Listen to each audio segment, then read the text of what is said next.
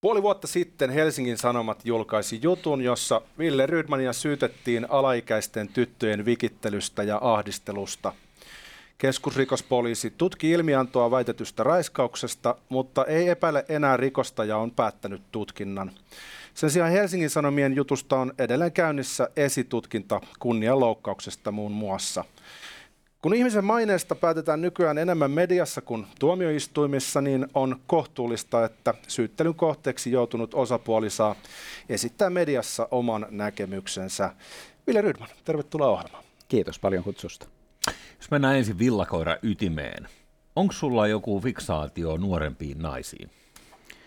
Ei varmasti ole. Siis tässä nyt on kyllä rakennettu semmoinen narratiivi, jolla, jolla ei ole katetta. Et ihminen tietysti seurustelee epäilemättä elämänsä aikana ihmisten kanssa, mutta eipä tuossa Hesarin jutussa nyt oikeastaan kyllä seurustelukumppaneita juuri oltu haastateltukaan ja siinä luotiin mielikuvaa, joka ei oikeastaan perustunut juuri yhtään mihinkään. Hesarin jutussa Milja nimellä esiintyvä Nainen kirjoittaa, kun täytin 16 vuotta, Ville pyysi minua kotinsa käymään. Sohvalla Rydman alkoi lähennellä. Rydman kosketteli ja kähmi takapuolta ja koetti myös suudella minua, jolloin peräännyin tilanteesta. Milja kertoi kuulustelussa. Miten vastaat tähän syytökseen? Mä olen tehnyt poliisille tutkintapyynnön tästä artikkelista ja siinä esitetyistä vääristä väitteistä ja poliisi on katsonut, että asiassa on syytä epäillä peräti törkeämuotoista kunnianloukkausta – muutamia muita rikosnimikkeitä on pöydillä ja, ja uskonpa, että kun en ole selvästikään pystynyt riittävällä tavalla pelkästään omien todistusten, viestikuvakaappauksia ja muiden kautta, niin ainakaan riittävän suurta yleisöä vakuuttamaan siitä, että Hesarissa esitetyt väitteet eivät pidä paikkaansa, niin eiköhän se sitten poliisitutkinnan myötä aikanaan selviä. Villen blogi, eli, eli sun oma henkilökohtainen blogi, siellä on kolmekin eri, aika pitkää selontekoa tästä kaikesta, että miten toimittajat on ollut yhteydessä sun tuntemiin naisiin ja sitten teidän henkilökohtaisia keskusteluja sun ja niin naisten välillä tapahtumien tuoksinnasta. Niin äh, suosittelen kaikkia niitä, jotka ki- aihe kiinnostaa, niin, niin käydä katsomassa sitä blogia. Äh, siellä on yhtä sun toista, mutta mikä tässä niin kuin, jos nyt ajatellaan tämä iso kuva, että, että Hesari on antanut susta kuvan, että, että sä oot toiminut siis kokoomusnuorten puheenjohtajana ja sitten käyttänyt sitä vipuvartena ja omaa karismaas vipuvartena, että sä ö, olisit saanut tällaisia alle 18-vuotiaita kimmoja kukin minkä ikäisenä, niin jallitettua, niin, niin mikä sun nähdäksesi on sitten motiivi, jos tämä on kaikki kertaa ihan löpinää? No ensinnäkin täytyy todeta näin, että, että siitä on nyt 12 vuotta aikaa, kun, kun mä olen, olen ollut kokoomusnuorten puheenjohtajana. Mm. Ja olen vasta, vastaavasti ollut 12 vuotta nuorempi silloin. Mutta sittenkin siitäkin on annettu hyvin erityyppinen käsitys kuin mikä todellisuus oli. Et itse asiassa siihen aikaan, kun mä olen ollut kokoomusnuorten puheenjohtaja, niin mulla on ollut itse asiassa hyvinkin toisen tyyppinen toimintatapa, että siellä oli aika villikulttuuri sinänsä, mutta mä olin esimerkiksi juuri se puheenjohtaja, joka – pyrki ö, ensinnäkin lakkauttamaan muutamia villimpiä tapahtumia. Mitä se ja, no siellä oli esimerkiksi tämmöinen talvitapahtuma, joka, joka oli saanut jo sellaisen maineen, että siellä aina sattuu ja tapahtuu, ja sinne vähän hakeutukin tämmöistä ongelmahakusta väkeä, ja mä pyrin Seksuaalisesti tapahtuu? No siellä tapahtui kaiken näköistä, ja, ja mä pyrin, pyrin sen silloin lakkauttamaan. Mun ensimmäinen oli se, että mä tein siitä K18 tapahtuman, ja sen jälkeen mä pyrin sen lakkauttamaan, että, että niin aikalaiset, jotka ovat silloin olleet kokoomusnuorissa, kun mä olen siellä ollut, niin, niin heillä on itse asiassa kyllä hyvinkin erilainen kuva, että mä olin pikemminkin se tylsä tyyppi, joka oli, oli viemässä hyviä bileitä pois kuin, kuin päinvastoin. 16-vuotiaalle juotettu viiniä jutun mukaan, kiistätkö kaiken vai onko tällaista Ei tapahtunut? kai tämmöistä siinä jutussa edes ollut. Ei tämmöistä ole tapahtunut. Ja siinä oli, se, siis se ei ollut itse asiassa siis suora niin. sitaatti, vaan se meni, uh, Jotenkin näin. No joo, vastaavaa mä kaivan sulle sen sillä väliltä, että Hesarin jutusta sen, sen sitaatin, mutta sano vaan. Joo, ei siis, mä oon ollut itse asiassa kohtalaisen tarkka jopa siitä, että toki tietysti siis silloin nuorisopolitiikan aikana, niin siellä nyt on epäilemättä ollut erilaisia nuorisotilaisuuksia, jossa on voinut olla sinänsä vaikka mitä, mutta, mutta että jos katsoo vaikka sitä aikaa, kun mitä on kansanedustajana ollut, niin mä oon ollut hyvinkin tarkka tämmöisistä Joo, asioista. Kyllä. Itse asiassa täällä, tässä on se sitaatti tuosta Hesarin jutusta. Rydmanin mukaan hän on 28-vuotiaana saattanut tarjota viiniä alaikäiselle, mutta ei enää kansanedustajana tekisi niin. Niin, siis tämä kyseinen henkilö väitti, väitti että, että niin, hän olisi lounaalla, siis huom lounaalla, mm-hmm. niin, niin että näin olisi ollut. Mutta, mutta että niin, en mä nyt sitä muista niin tarkkaan, ja jos hän näin muistaa, niin voihan se näin olla. Mutta, mutta että niin joka tapauksessa hän on ollut ainakin melkein aikuinen sillä hetkellä. Ja, ja niin se on ollut lounastapaaminen, eikä siihen ole liittynyt mitään, mitään sen kummempaa, enkä mä sitten sen jälkeen ole koko henkilöä tavannutkaan. Että jos tästä joku jonkun erityisen raskauttavan aiheen saa aikaiseksi, niin, niin vähälläpä mm. saa. No niin, kun tässä on se, kun lukee noita viestejä, mitä sä oot laittanut tuonne omaan blogiis, eh, noiden kanssa, niin pikemminkin, en mä nyt sitten tiedä, mitä valikoidusta sä oot sinne valinnut ne viestit, mitä laitat, mutta, mutta siellä on esimerkiksi tällainen yksi tapaus, missä on, onko se 15-vuotias Kimma, joka selkeästi yrittää saada niin viesteissään sulta sellaista positiota, että hei, voisiko meillä olla jotain keskenemme, ja sitten vastaat hänelle, niin kuin nä, näissä viesteissä aika sillä lailla, että hei, otetaan niin kuin järkikäteen, että mä oon tämän ikäinen ja sä oot ton ikäinen ja ei voi olla, tässä ei voi olla mitään Ja sitten kuitenkin tämä henkilö väittää, väittää, että asia olisi ollut just päinvastoin, vaikka kaikki meidän viestivaihto osoittaa, että asetelma on ollut juuri päinvastainen. Ja sitä paitsi se, mikä on järkyttävää, on se, että et, et Helsingin Sanomat on ennen juttua myöskin nähnyt nämä, väitte- nämä viestit. Ja kun he ovat esittäneet näitä väitteitä, niin mä että katsokaa nyt, että tähän on ollut täysin päinvastainen asetelma. Mutta näitä Joo. toimittajia ei ole kiinnostanut. He ovat siis tienneet, että, että niin nämä jutut joko ei ole totta tai on vähintäänkin epäuskottavia, mutta tämä ei ole silti estänyt heitä julkaisemasta heidän juttuansa. Ja tämä on tietysti aika järkyttävä juttu suomalaisessa mediakentässä ylipäätäänkin. Mennään Hesariin kohta vähän tarkemmin, mutta vielä näistä tota, kuudesta naisesta ilmeisesti kolme on pitänyt enemmänkin yhteyttä ja on puhetta jostain salaisesta nauhoituksesta. Mistä, siitä on, mistä siinä on kyse? Joo, tämä onkin hyvä esimerkki. Itse asiassa aika iso osa koko tästä Hesarin rakentamasta tarinasta niin palautuu mun yhteen entiseen naisystävään. Näistä siis Hesarin jututtamista henkilöistä. Hesarihan puhuu yhdeksästä, mutta tosiasiassa Hesari on haastatellut kuutta, mutta se on niin kuin oma asiansa.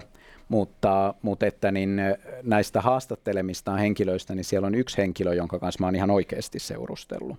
Mm-hmm.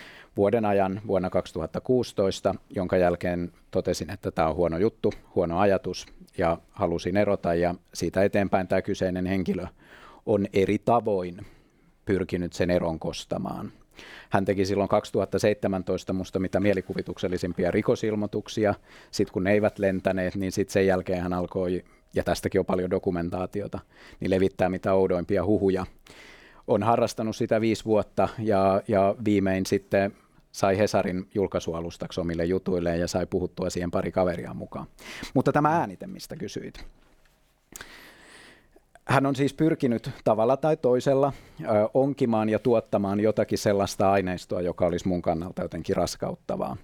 Ja hirveän vaikea mun on kuvitella, että semmoinen, että hän on tavannut kaksi ihmistä ja sala äänittää sen, niin että sillä mitään muuta tarkoitusta olisi ollut kuin se, että taas, että jos tästä tarttuisi jotain raskauttavaa, minkä hän sitten voisi esimerkiksi Paavo Teittiselle antaa tai muuten, niin hän tämän keskustelun äänitti hän ehkä ei ajatellut, että tämä hänen äänityksensä ehkä saattaisi lopulta olla nimenomaisesti aika selkeää todistusaineistoa häntä itseään vastaan.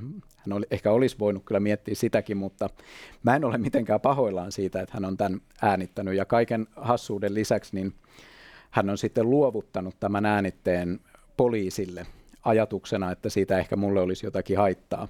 No nyt niin kuin tässä syyttäjän syyttämättä jättämispäätöksessä luki, niin, niin itse asiassa syyttäjä oli katsonut, että nimenomaisesti tämä salahäänite on yksi keskeisestä todistusaineistosta, joka heikentää tämän, tämän tuota kyseisen tutkinnan asianomistajan kertomuksen uskottavuutta. Ja nyt mulla on ainakin tiedossani sanasta sanaan, mitä siellä 19.3. ovat nämä kolme leidiä keskustelleet. Osaatko tuolle otsikkotasolla vähän kertoa, että mitä siinä käytiin siinä keskustelussa läpi, minkä hän äänitti, mitä hän siinä ajoi? Tai? Se on ainakin toistaiseksi salassa pidettävää materiaalia, joten en mene hirvittävän paljon yksityiskohtiin, mm-hmm. mutta en varmaankaan paljasta mitään olennaista salassa pidettävää, jos totean, että luettuani sen salaäänitteen litteroinnin, niin kyseessä on ollut kyllä pahimman sorttinen juorukahvitilaisuus, jossa kolme naista ovat yllyttäneet toinen toistaan yhä, yhä villimpiin käsityksiin asioista. Hupaisaa muuten on se, että, että niin näistä naisista yksi on sellainen, jonka kanssa on seurustellut ja kaksi, jota on lyhykäisesti tapaillut. Ja he siinä juorunauhalla, tämän mä ehkä uskallan sanoa, niin juoruilevat toisilleen, että kuinka ihan varmasti olen jotenkin kiinnostunut sellaisista asioista kuin mitä Teittinen on keksinyt, että olisin, eikä heistä kukaan kiinnitä huomiota siihen, että silloin kun mä heitä olen tapaillut tai heidän kanssaan seurustellut, niin he ovat kaikki olleet kyllä, kyllä niin 20 pohjoispuolella, että tämä ei ilmeisesti heidän juoruiluansa sitten hirveästi haitannut.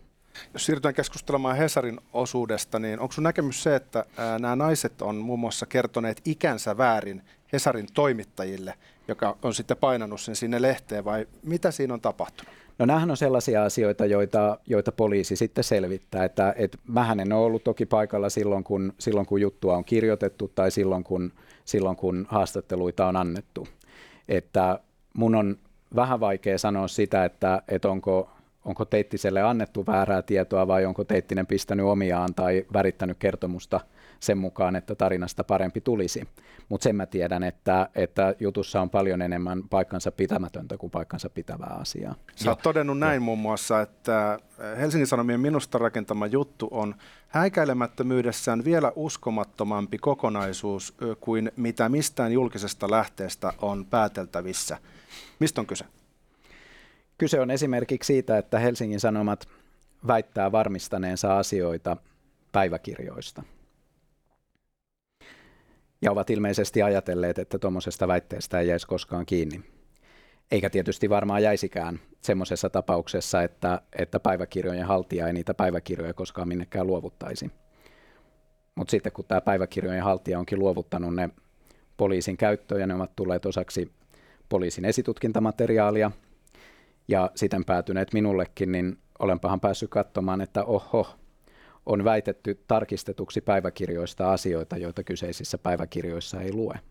Niissä päiväkirjoissa lukee osittain jopa ihan päinvastaisia asioita kuin mitä Helsingin Sanomat on väittänyt, että olisi tapahtunut ja päiväkirjoista varmistettu. Yes. Toinen täältä sun sanomana. Esimerkiksi hänen ystävänsä Karolina Nyysteen sekä vuoden 2016 entinen naisystäväni valehtelivat kyseisessä artikkelissa monin verroin hävyttömämmin. Puhumattakaan sitten siitä roolista, mikä jutun päätekijällä, toimittaja Paavo Teittisellä kaikessa oli. Aikanaan tämä kaikki tulee julki. Mitä tämä tarkoittaa?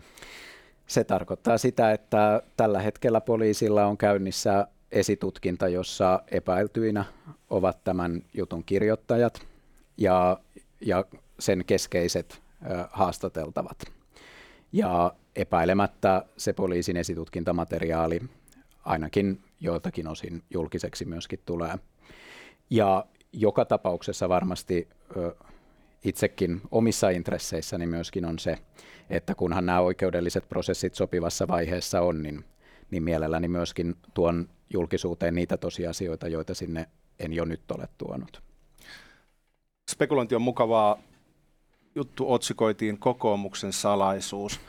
Mikä voisi olla motiivina toimittajille kirjoittaa tällainen artikkeli susta? Mä oon aika pidättyväinen arvailemaan sitä, että mikä on ihmisen motiivi, mitä ihmisen korvien välissä liikkuu. Osa on nähneet tässä poliittisia motiiveja, voihan sellaisia ollakin. Enkä minä tiedä. Olen vaan kiinnittänyt huomiota siihen, että, että Paavo Teittinen on saanut aika paljon arvostettuja lehtimiespalkintoja nimenomaisesti sen kaltaisilla jutuilla, jotka ovat kerronnaltaan erityisen pöyristyttäviä ja voimakkaita tunteita herättäviä. Ja hänellä on ollut tässä pitkin matkaa vähän taipumusta siihen, että, että jos se jutusta muuten tulee riittävän lentävää, niin, niin laitetaan vähän värikynää tai oikeastaan mutkia suoriksi, niin saadaan aikaan parempi tarina ja sillä hän saa palkintoja. Ja jos ei toimittaja ole aiemmissa jutuissa valheista jäänyt kiinni tai vaikka olisikin, niin niistä ei ole tullut seurauksia, niin voi käydä vähän niin kuin semmoiselle myymälävarkaalle, joka, joka havaitsee, että kun onnistuin kerran varastamaan vähän sen, niin seuraavalla kerralla varastan ehkä vähän enemmänkin, kun ei kerran edelliselläkään kerralla jäänyt kiinni. Ja, ja sitten voikin olla, että lopulta yrittää jo liian paljon ja sitten narahtaakin aika paljon rumemmin. Saattaa olla, että teittisellä on tämä hetki käsillä. No niin. Mutta miten tämä voi olla, Ville, nyt ihan oikeasti mahdollista, että jos ajatellaan, että tossakin jutussa tai tämän aiheen ympärillä näitä on plus kymmenen naista. Niin Ei ole. Että no kuudesta ollaan puhuttu, mutta sitten kun taas jotenkin mä ymmärsin tästä jutusta, että niitä olisi enemmän. Niin, tota, he ovat oikeasti haastatelleet kuutta. Joo. Näistä yhdeksästä, joista he puhuu, mm. niin kaksi on tämmöistä satunnaista bilettuttavuutta, jotka oli aikanaan vinkattuina tästä niin sanotusta jodel, jodelesiselvityksen, jossa poliisi mm. heiltä kysyi. Yksi heistä ei sanonut edes poliisille mitään. Saatiin, että hän oli antanut Hesarille jotain haastattelua. Kuitenkin Hesari tulkitsi, vaikka tämä nainen ei ollut kommentoinut mitään, niin että tämäkin olisi kokenut jotain ahdistavaa käytöstä. No sitten oli tämä toinen bilettuttavuus, joka sekin nimenomaisesti sanoi, että en mä ole yrittänyt heitä mitenkään lähestyä tai muuten. Ja, ja, ja tätäkään ei oltu ilmeisesti Helsingin Sanomiin haastateltu. No sitten oli seuraava, josta mulla on dokumentaatio, että hän oli yrittänyt nimenomaisesti kieltää Hesaria siteeraamasta tätä jodelpuhutusta millään tavoin, ja joka oli poliisillekin sanonut, että, että hän ei nimenomaisesti edes tunne mua ja että hänen muistikuvansa musta on hyvin hataria. Oikeasti Helsingin Sanomat oli haastatellut kuutta henkilöä, josta yhtä mä en tiedä edes kuka se oli, mutta joka oli kuulemma, jolle mä olin kuulemma sanonut, että tule, tule kahville ilmeisesti eduskuntaan. Tosin väittämän mukaan paikassa, jossa mä en ollut paikalla. Onko tämä tämä, joka oli TET-harjoittelussa? Ei, kun siis en mä tiedä, Ei. kuka tämä on. Niin, okay, siis joku joo. väite vaan, että joku, mm. jolle mä olisin sanonut, että tuu kahville eduskuntaan. No en mä tiedä, semmoisia ihmisiä on satoja, mm-hmm. mutta en mä tiedä, kuka se on. No sitten on nämä viisi, jotka, jotka niin, äh, antoi suurempia niin kuin moitteita, joista yksi on tämä mun entinen naisystäväni, hänen kolme kaveriaan ja sitten tämä yksi, joka aiemmin jutussa jo mainittiinkin, tämä kampanjaan osallistunut henkilö, josta dokumentoidusti hän on yrittänyt, yrittänyt lähestyä mua, mutta tullut jatkuvasti torjutuksi. Tästä tässä on kyse. Mutta miten tämä voi olla niinku mahdollista? Tää, no sitä sulla, minäkin sulla on, on Miten kuusi naista, joista osa on tehnyt salaliiton keskenään, ja sitten sulla on kolme arvostettua toimittajaa, Emil Elo ja, ja Samuli Suompää. Onko Samuli Suompää arvostettu toimittaja? No ainakin Hesarin todistuksen mukaan heiltä päätoimittajan myöten tulee leimaa, että kyllä.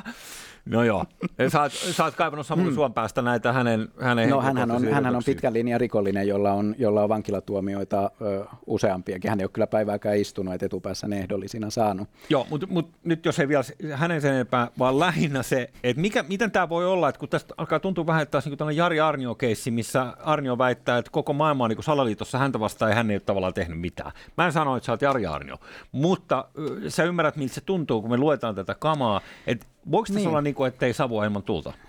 No, no, siis on erittäin uskomatonta, että Helsingin Sanomat voi tällä tavoin toimia, kun toimii. Koska he ovat sitä paitsi jo ennakolta nähneet, että eihän tälle jutulle ole katetta. Sitä materiaalia, mitä mä oon itse tuonut julkisuuteen, niin he ovat isoilta osin nähneet jo ennen jutun julkaisua. Ja jos siellä olisi ollut jonkinnäköinen eettinen lähtökohta siitä, että selvitetäänpä ensin tosiasiat ja kirjoitetaan juttu sitten, niin kyllä se jutun kirjoittaminen olisi pysähtynyt aika varhaisessa vaiheessa.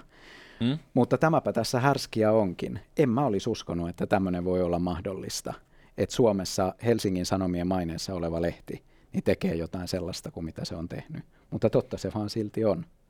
Mutta polttoaineen he on tarvinnut tämän...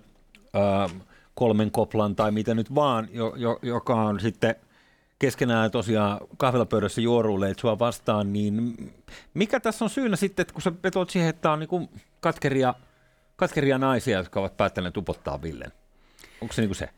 Siinä on pari tällaista ja, ja sitten, sitten ehkä se, että millä tavoin jotkut on saatu vielä mukaan, niin se on ehkä sitten monimutkaisempi psykologinen kysymys. Ja kuten sanottua, niin toisen korvien väliin on vähän, vähän vaikea mennä, mutta ehkä se todistusaineisto, mitä mä oon julki tuonut ja poliisillekin toimittanut, niin ehkä se aikanaan se näyttää, että miten asiat oikeasti ovat menneet. Puoli vuotta nyt löysässä hirressä. Mainen vauriot on todellisia, vaikka KRP totesi, että ei ole syytä epäillä rikoksesta. Miten pystyt puhdistamaan sun maineesi ja, ja missä kohtaa luulet, että kokoomus huolii sut takas riveihinsä? Niin, onhan nämä semmoiset, että silloin kun tällaisia väitteitä esitetään, niin aina jää joku porukka. Vaikka to- todistettaisiin tuhannesti, että tähän oli kukkua, niin joku porukka uskoo silti. Ja, ja sen takia niin onkin järkyttävää, että tämän kaltaisia seurauksia ei ilmeisestikään mietitä tai, tai sitten niistä ei piitata silloin, kun Helsingin Sanomat tällaisia häväistysjuttuja tekee. Et epäilemättä mä joudun joidenkin ihmisten silmissä kantamaan tällaista mainetta lopun ikään, ja se on tietysti raskas juttu. Sehän tapahtuu aika nopeasti se sun erottaminen eduskuntaryhmästä. Mm. Sä oot profiloitunut ehkä enemmän tämmöisenä kokoomuksen konserva, konservatiivisiiven edustajana. Onko sulla ristiriitoja noin niin kuin arvopohjalta puolueen nykyisen johdon kanssa? No mulla on ainakin vähän erilainen käsitys siitä arvopohjasta, että mitä, miten, miten suuri väärinteko on se, että jos lausuu lähimmäisestä väärän todistuksen. Mulla ainakin itselläni se, että et, et lausuisi lähimmäisestä väärän todistuksen, niin se on yksi suurimpia syntejä, mitä pystyn kuvittelemaan. Sitä taustaa vasten esimerkiksi se, että, että eduskuntaryhmän puheenjohtaja Kai Mykkänen, myöskin puolueen puheenjohtaja Orpo, on lausuneet musta osittain jopa sellaisia väitteitä, joita Helsingin Sanomat, edes Helsingin Sanomat ei väittänyt. Ja, Kuten mitä? No niitä voi katsoa erilaisista, erilaisista heidän tuolloisista lausunnoistaan. Niin, niin kyllä ne on aika vakavia, vakavia juttuja, että mun arvopohjani ei antaisi kyllä mahdollisuutta edes mistään mediaoperaatiosyystä niin lausua toisesta paikkansa pitämättömiä väitteitä. Orpohan sanoi heti jutun julkaisemisen jälkeen, että et, et kokoomus selvittää juurta jaksain, mistä tässä on kyse. Mä oon odottanut nyt tässä puoli vuotta, että joko selvitettäisiin. Mä oon, mä oon useita kertoja kysynyt Petteri Orpolta, että kun mä olen julkaissut konkreettista todistusaineistoa julkisesti, niin mikä siinä ei vielä ole riittänyt teitä vakuuttamaan.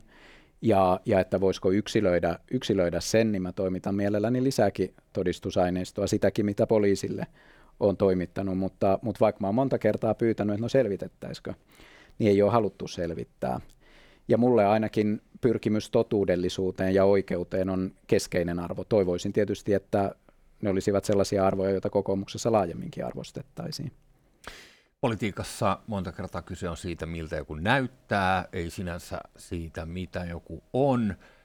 Öö, niin tietyllä tavalla tämä potentiaalinen mainehaitta, joka tästä jää, vaikka mitä tosiaan kirjoiteltaan oikaisuja lehtiin ja pyydeltään anteeksi näin, niin tietysti joku saattaa summata, että se on. Mitä mietit tuon oman tulevaisuutesi? Niin Mä uskon tulevaisuuteen ja, ja uskon myöskin siihen, että oikeus ja totuus voittavat ja jos tekee poliittisia johtopäätöksiä hyvin lyhyellä tähtäimellä ja ajattelee, että juuri tässä hetkessä joku paniikkiratkaisu tuottaa eniten päätaputuksia joidenkin etabloituneiden medioiden taholta, niin voihan se olla, että se juuri sillä hetkellä näin tekeekin, mutta sitten jos sen perustaa väärälle tilanneanalyysille ja virheellisille väittämille, niin kyllä se mainehaitta voi lopulta olla paljon vakavampi sitten näiden väitteiden esittäjille. Kiitos Ville Rydman. Me jäämme nyt joulutauolle ja palaamme tammikuun alussa. Tammikuun 9. päivä tavataan. Hyvää joulua ja uutta vuotta. Moro! Koska kuningas on kuollut, kauan eläköön kuningas.